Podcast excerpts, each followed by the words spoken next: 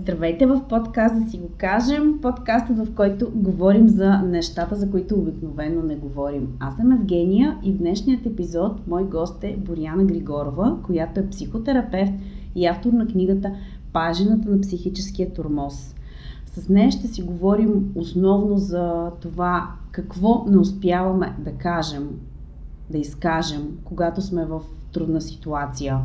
Здравей, Боряна, благодаря ти, че си мой гост днес в подкаст да си го кажем. Здравей, Евгения, благодаря за поканата. Радвам се, че съм твой гост. Добре, днес ще си го казваме с теб на тема какво, какво не си казваме в, в трудна ситуация. Ти засягаш много теми, за които обикновенно не говорим. Психическия тормоз, токсичните отношения, нарцисизма. Какво не успяваме да кажем, когато сме в трудна ситуация? Тук само да уточня, че трудна ситуация визирам трудни взаимоотношения, депресия, психическа нестабилност, нервен стрив, емоционална нестабилност, общо взето всяко едно състояние, в което ние не се чувстваме добре. Ами, когато не се чувстваме добре, почти нищо не успяваме да си кажем. Може би основната причина е, че не осъзнаваме и защото в главата ни всъщност се настанява едно блато, даже има едни карикатури. Човек в отчаяло пред психотерапевт и какво се случва. Те са, те са точно картинки. Човекът в, в главата му е изрис, са изрисувани една купчина конци, които са преплетени и терапевтът хваща едно крайче от конеца и започва да навива кълбо. Това е един огромен проблем, поради който не можем да говорим, защото не, не можем да, да се справим с това блато и не можем да си подредим мислите. Ние не знаем какво да кажем. Да не говорим, че много често и не осъзнаваме, че сме зле, защото това се случва по лекичка. Тоест водата, в която сме хвърлени, по лекичка се стопля и, и ние просто тънем в нея и се сваряваме бавно. Да, имаме, имаме и още една такава ситуация, че а, говорим, обаче отсреща не ни чуват или така, не ни вярват. Така, това е, това е друга страна, друга фасетка на темата. Конкретно в проблемни междуличностни отношения, да речем, нали, моята, си, моята си специалност, токсичните връзки, там не говорим, защото а, реалността ни в токсична връзка бива изкривена. И ние започваме да не вярваме на това, което усещаме, да не вярваме на реалността, която ние а, възприемаме, защото отвън непрекъснато тя бива изкривявана. Тоест ние поставяме под съмнение собствената си реалност и, и трудно можем да говорим за нея, защото тя бива непрекъснато отхвърляна. А, освен това, може би трябва да навляза малко повече в токсичните връзки. А, в токсична връзка винаги и непрекъснато има вменяване на вина за всяко нещо, за всичко, което обичаме да правим, за което, което харесваме да правим, за всичко, което ни вдъхновява. Един от основните приеми за манипулация в токсичната връзка е отричане на тези неща, които харесваме, които обичаме да правим, които ни правят самостоятелни, свободни, щастливи и така нататък. И това се случва през вменяването на вина.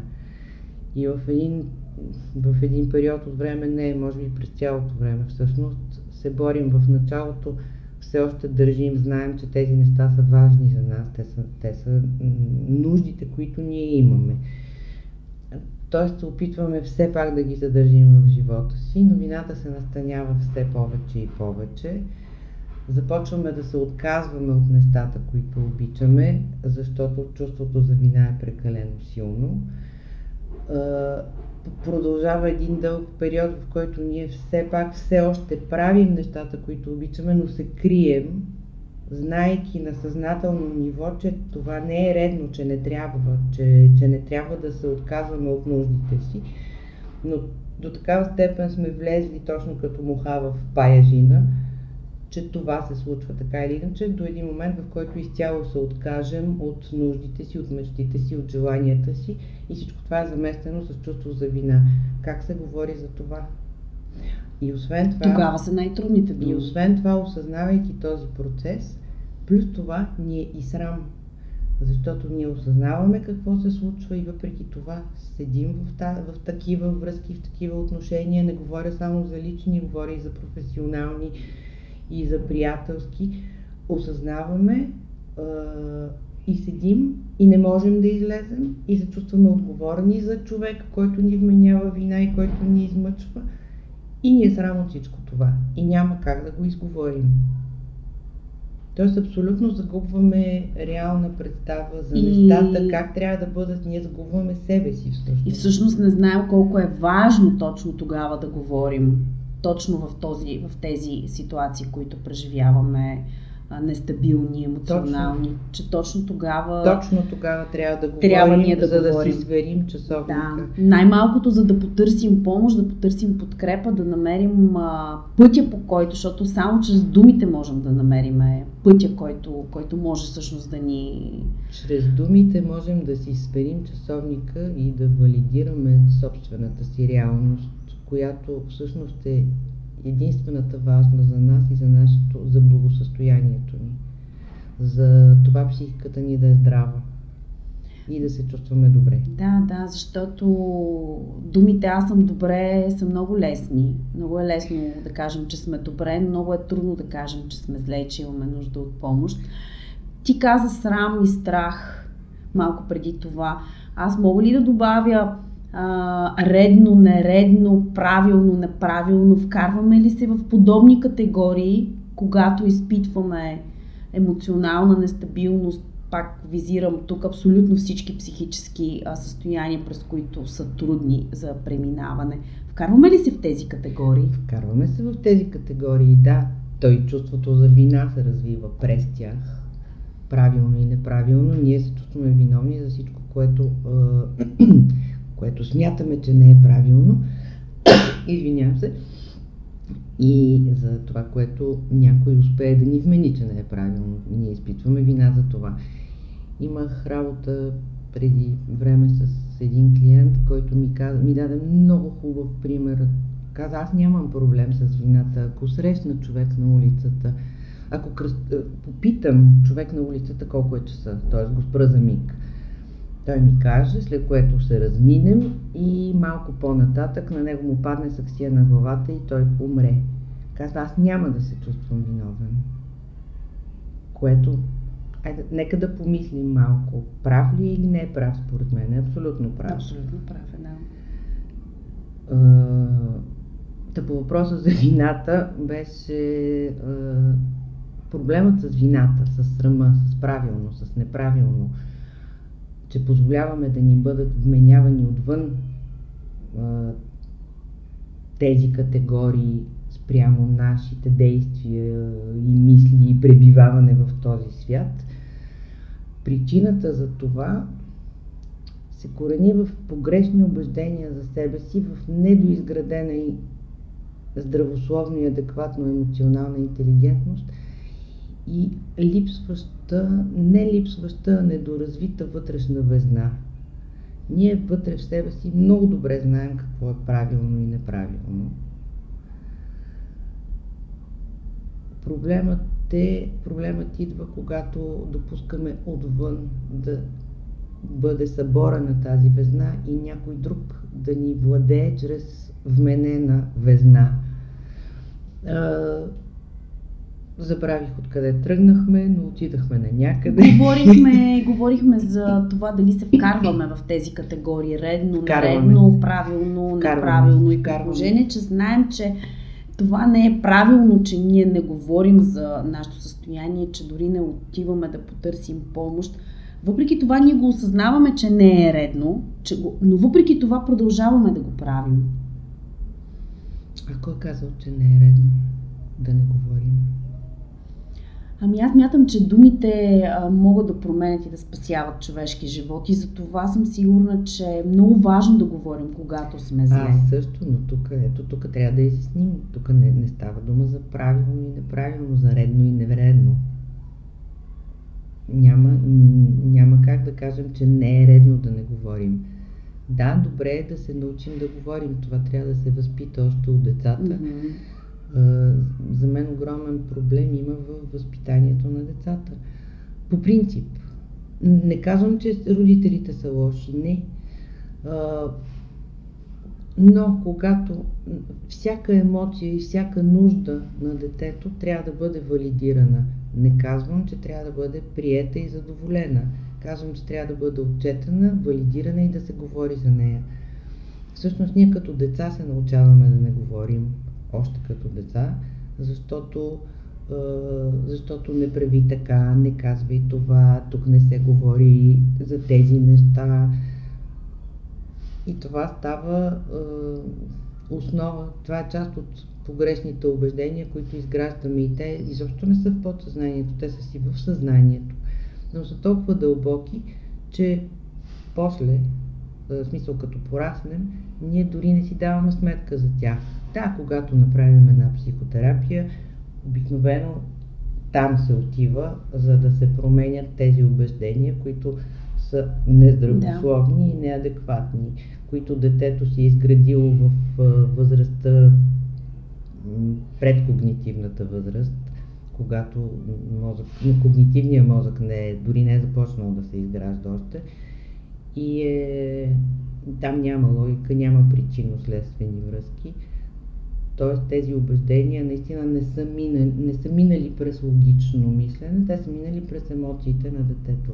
И затова трябва родителите да са изключително внимателни и абсолютно задължително да обръщат внимание на всяка емоция детска. И пак повтарям, не да я задоволяват, не, задов... не, не за да задоволяват желанието, не за да я, да я как да кажа, да я поставят на пиедестал. Не, просто трябва да се говори и да се обяснява защо детето е тъжно, защо детето е гневно, защо друг човек е тъжен или гневен и така нататък.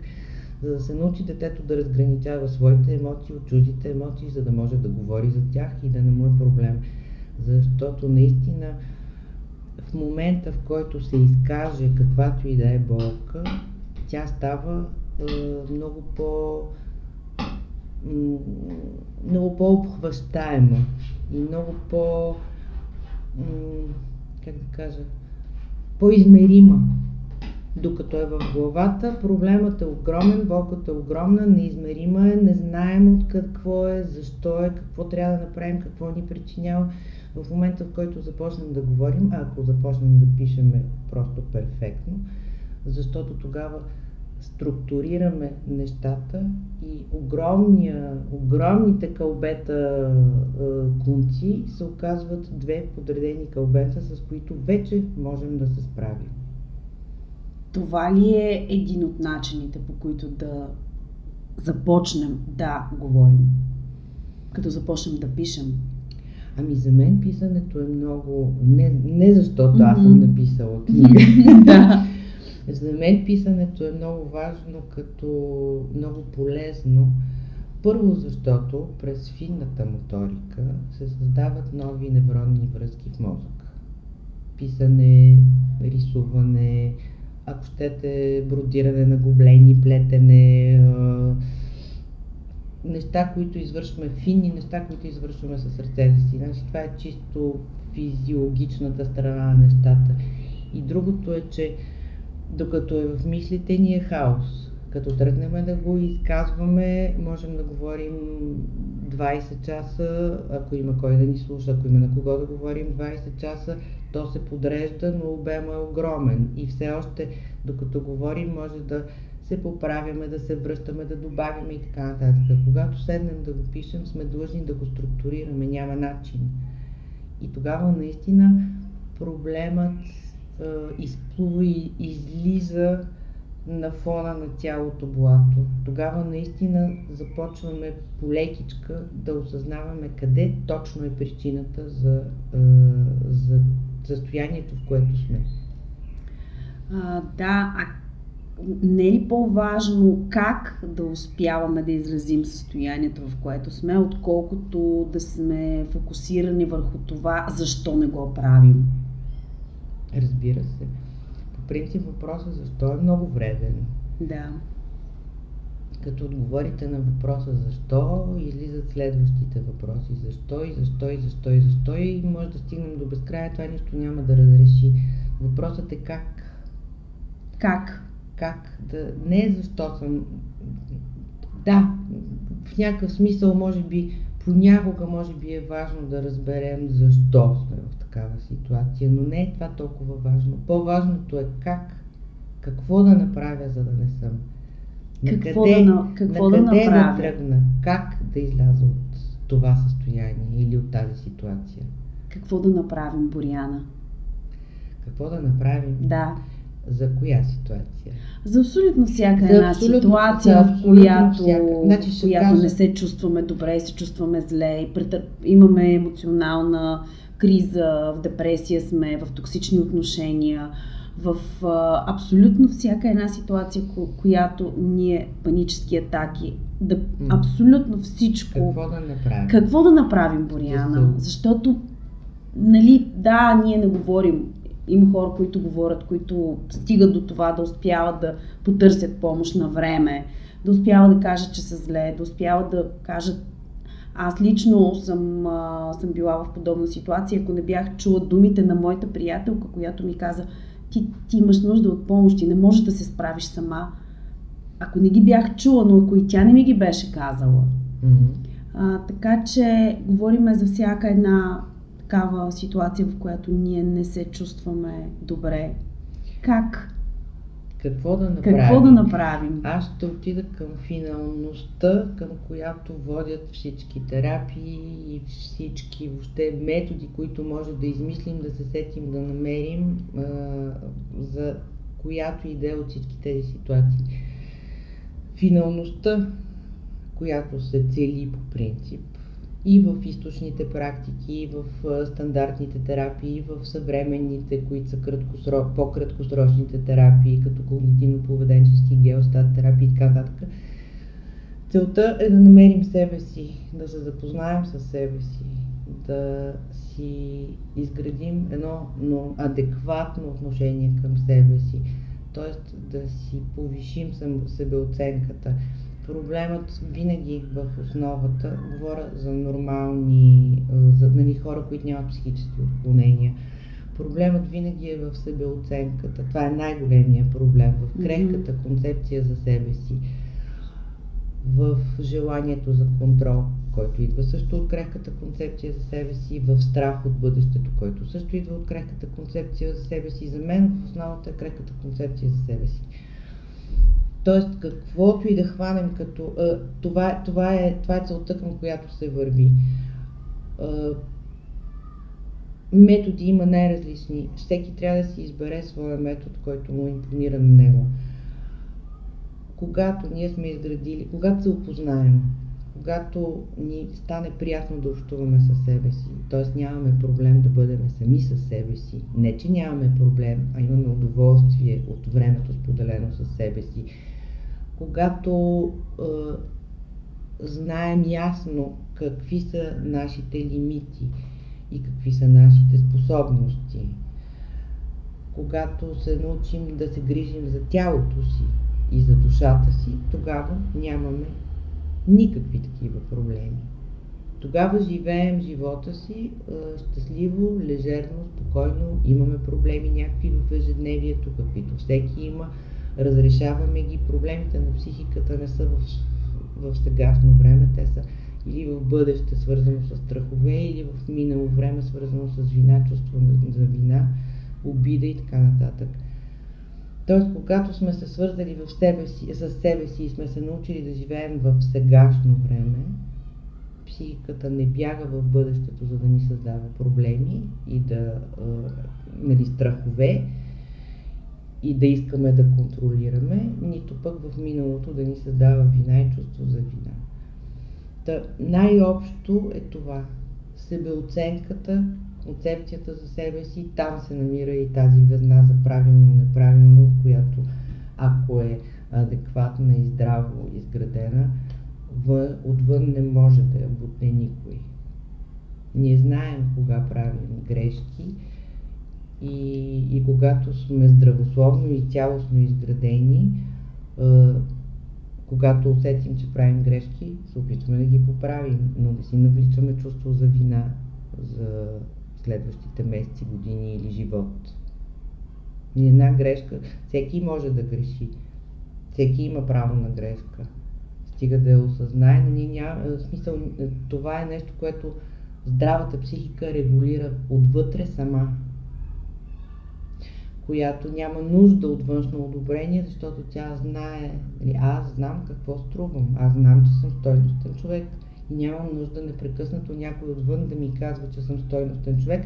И ако той ме обвинява в нещо, аз да вярвам, че, в смисъл, ако, ако ми казва, че не съм стойностен, че, че живея лошо живота си, че в смисъл, ако ме манипулира по този начин, няма как да ме подчини, защото аз знам в себе си как са нещата.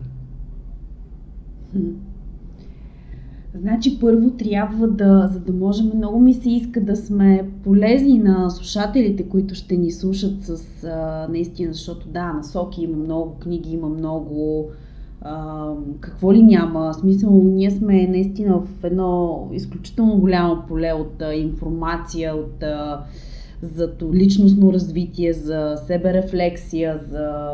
от всякъде ни заливат и в интерес на истината аз лично поне на моменти се губя.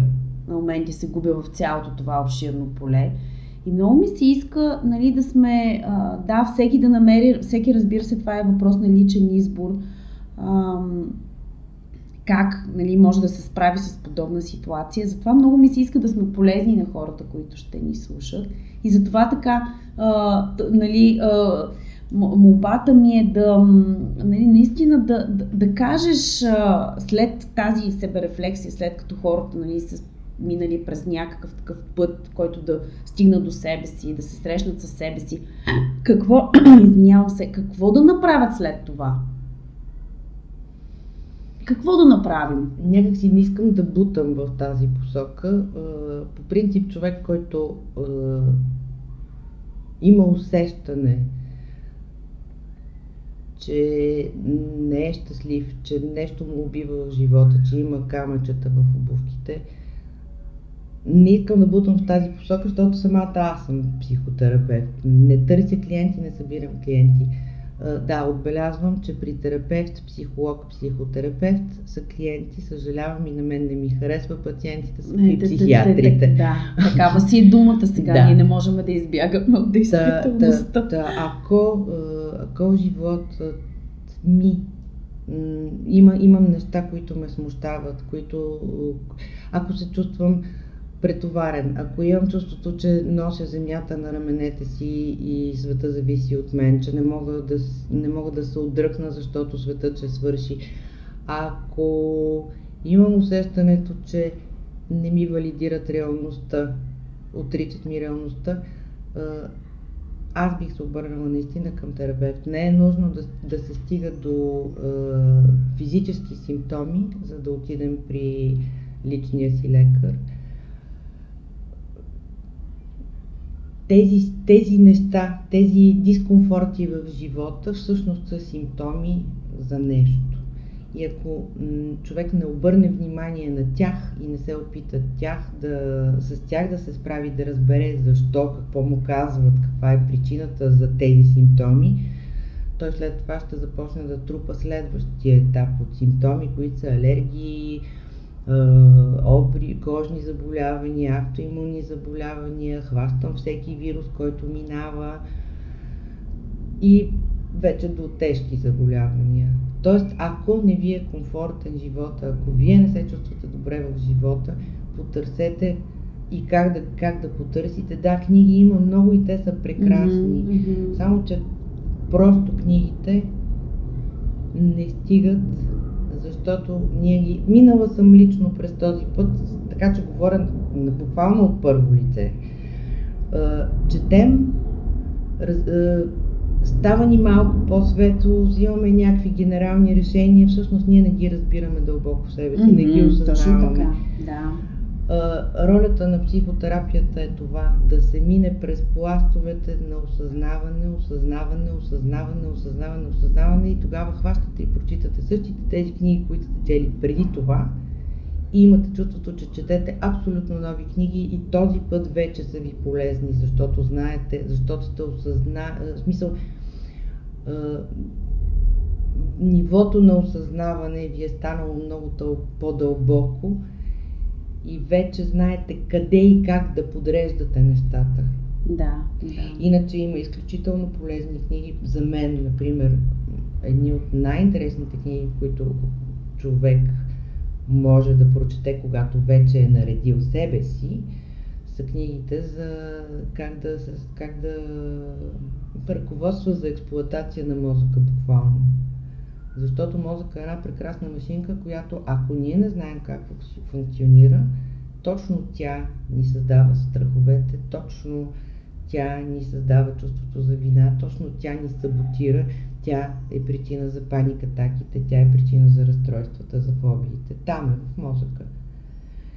Тези книги дават съвсем практически напътствия как ние да направим мозъка си съюзник, знаеки неговото функциониране, да му помагаме да е в спокойно състояние и да е съюзник с нас, вместо да ни е противник. Да привлечем тази маймуна на наша страна. Да. Така наречения да, ни мозък, да, искам да, да кажа. Да, да, аз го наричам да, маймуна. Да. Всъщност не аз, нали? Това съм го чувала. Да, да, да, вярно, аз съм го чувала. Да, много ми хареса, нали, това определение. Там, там е и проблемът с зоната на комфорт, защо не можем да излизаме, защо ни е трудно да излизаме, какво точно е зоната на комфорт. Всичко всичко това невронауките в последните години много са напреднали и всичко това те, е, те дават информация.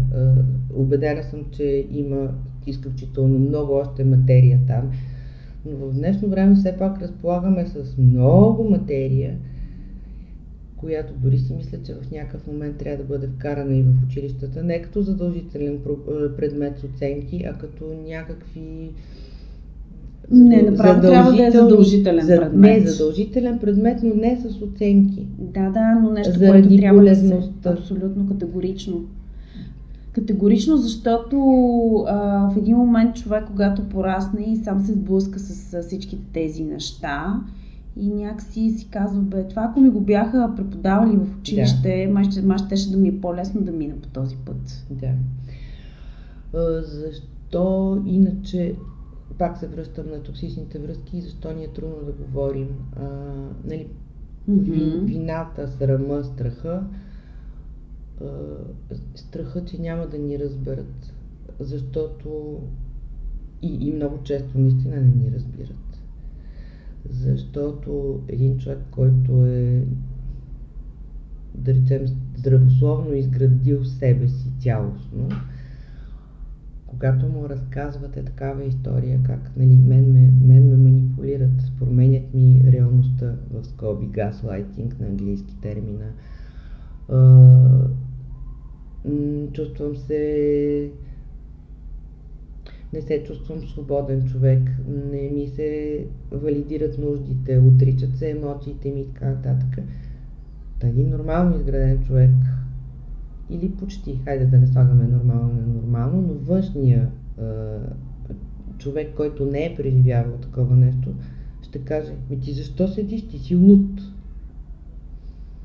И за това, в смисъл, то няма смисъл да говорим, защото не, не, не ни разбират от среща. Да, но пък има и случаи, когато ще ни разберат, а има и хора професионално занимаващи се с това, които няма да зададат от този въпрос. Така е, Ти така си е. луд. Така е, така. Аз давам обяснение. Да. Аз, аз давам Мгм. обяснение защо не говорим. Да, да, Като да. бивш потърпевш, давам обяснение.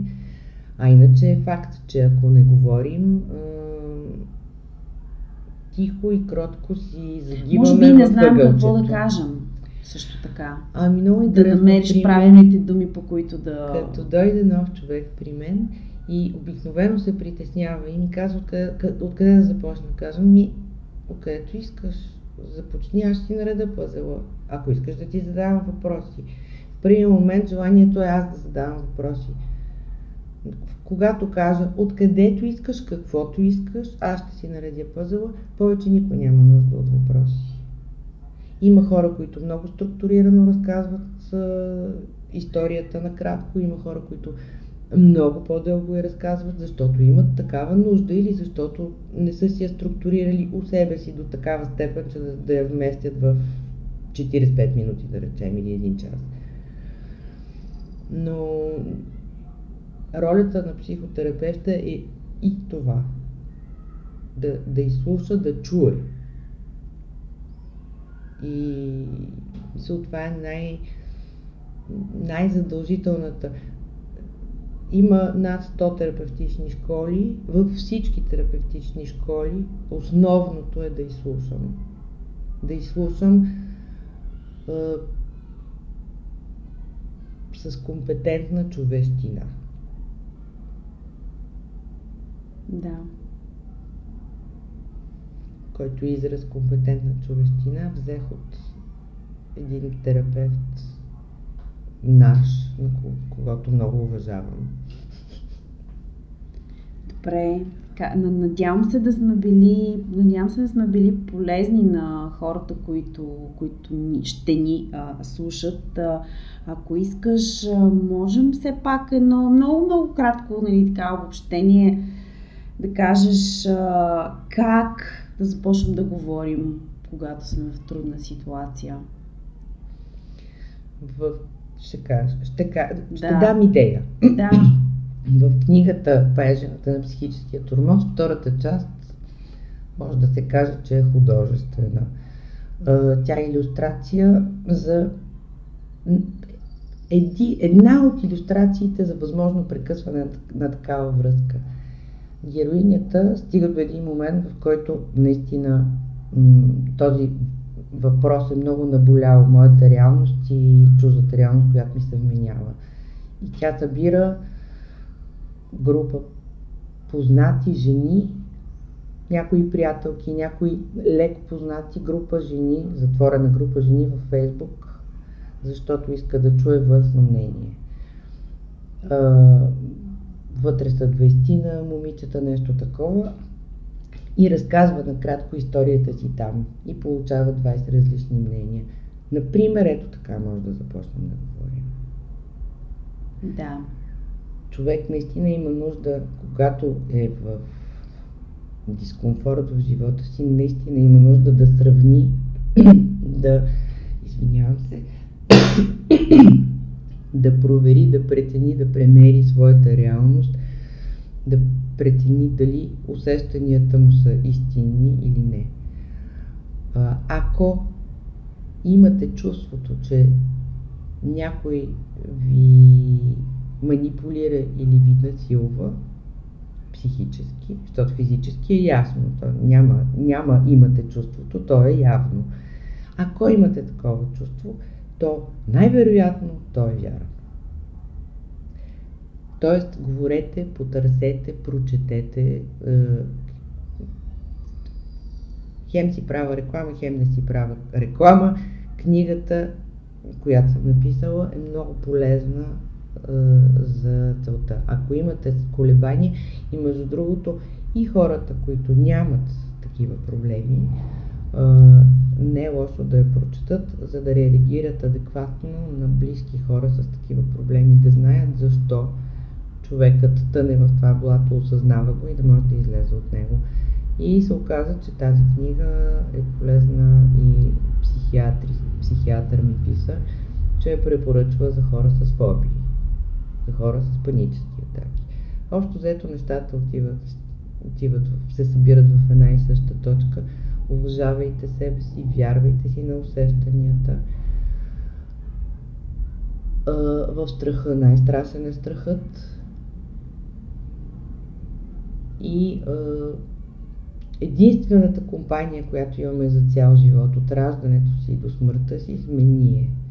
Тоест, единствената връзка, която имаме задължение, задължение в кавички, да изградим качествено, красиво, удовлетворяващо, вдъхновяващо е връзката със себе си. Всичко хубаво, което сме преживяли с някого, не бива да го прикачваме към човека, с когото сме го преживяли. Щом сме го преживели, значи ние го можем. Тоест, хората, които, с които сме преживели хубави неща, чудесно, пак може да ги преживеем. Но те са просто лакмус, за да ни покажат, че ние и това можем. Тоест, не се съгласявайте на нищо, което не искате, само и само за да останете с този човек, с когото сте преживели нещо хубаво. Не, той е просто лакмус в живота, си, в живота ви. Вие това може да го преживеете, защото го можете. И после, и с други хора, и така нататък. И говорете хора, когато сте зле, когато не се чувствате добре, когато наистина изпитвате говоря за всякакъв емоционален дискомфорт, било то от депресия до панически атаки, нервен срив или фобия, социална тревожност. Просто намерете начин да... Има кой да ви чуе. Има кой да ви чуе. Намерете начин по който да изкажете тези трудни думи аз имам нужда от помощ и аз съм зле. И не... има, има, има кой да помогне, има кой да помогне. И не чакайте да отслабнете 25 кг или да напълнете 25 кг и да потънете в дъното на блатото, за да си дадете сметка, че имате нужда да говорите. Направете го веднага, когато усетите, че, че не ви е комфортно в живота, че ви е прекалено забързан, че ви е прекалено неудовлетворяващ, Думите, думите могат да променят да. и да спасяват животи. Да. Боряна, много ти благодаря за този разговор.